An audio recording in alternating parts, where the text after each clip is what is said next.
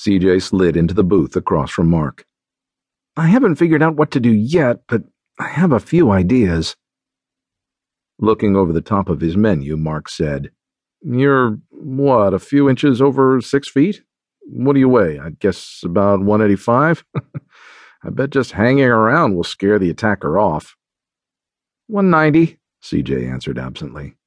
But before I came here, I did a quick internet search like you suggested yesterday and found out that there are three other attacks in the last month in the same area where the nurse was killed.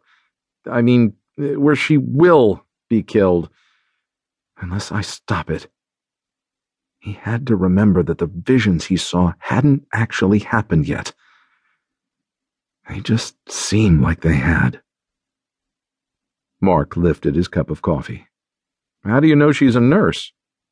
Well, I don't for sure, but she's dressed like one, and that L line has a stop close to a hospital. Looking at the schedule, it seems like the timing was right for someone who got off work around 11 p.m.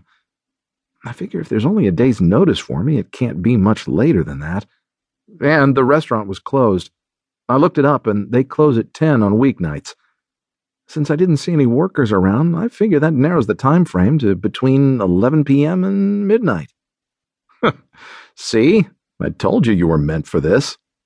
Mark grinned and looked over CJ's shoulder. Here comes our breakfast.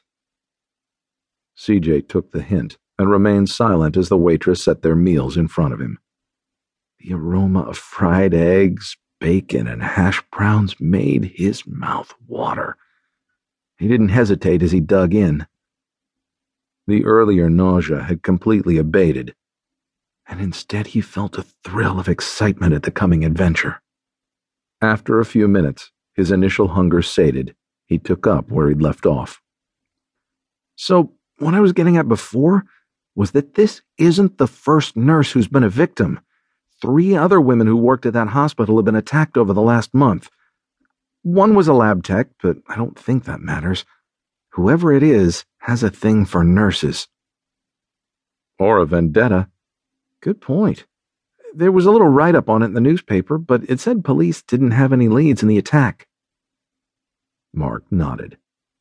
Sounds like it could be the same man, but your guy kills the woman tonight. Yeah. CJ dipped his toast in the egg yolk and bit into it. Why had he killed his victim this time? If it even was the same guy. Maybe he didn't mean to, CJ said, but as he recalled the deliberate strangulation, he trashed that theory. He set his fork down as he saw the dream again. Except she wasn't fighting too much by then. I don't know if he intended to kill her or if he just didn't care. But he didn't look remorseful or scared at all when he when he finished. CJ gulped his orange juice and then said in a low, harsh voice, He just took off and left her lying there.